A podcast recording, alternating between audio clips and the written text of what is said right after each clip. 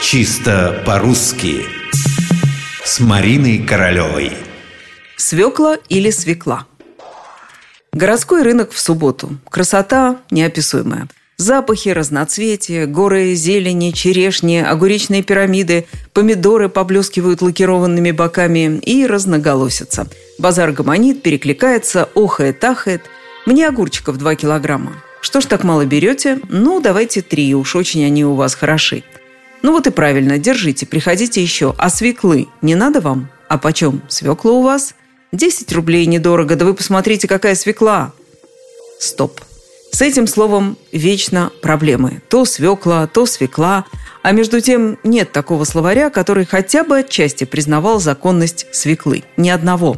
Все современные словари, в которых проставлено ударение, приводят единственно правильный вариант – свекла.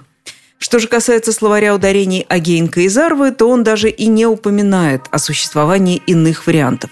Только свекла, свеклы, свекли и так далее. Орфоэпический словарь под редакцией Аванесова вынужден признать, что в жизни говорят иногда и по-другому, то есть свекла – но это неправильно, предупреждает словарь. Говорить так нельзя ни в коем случае.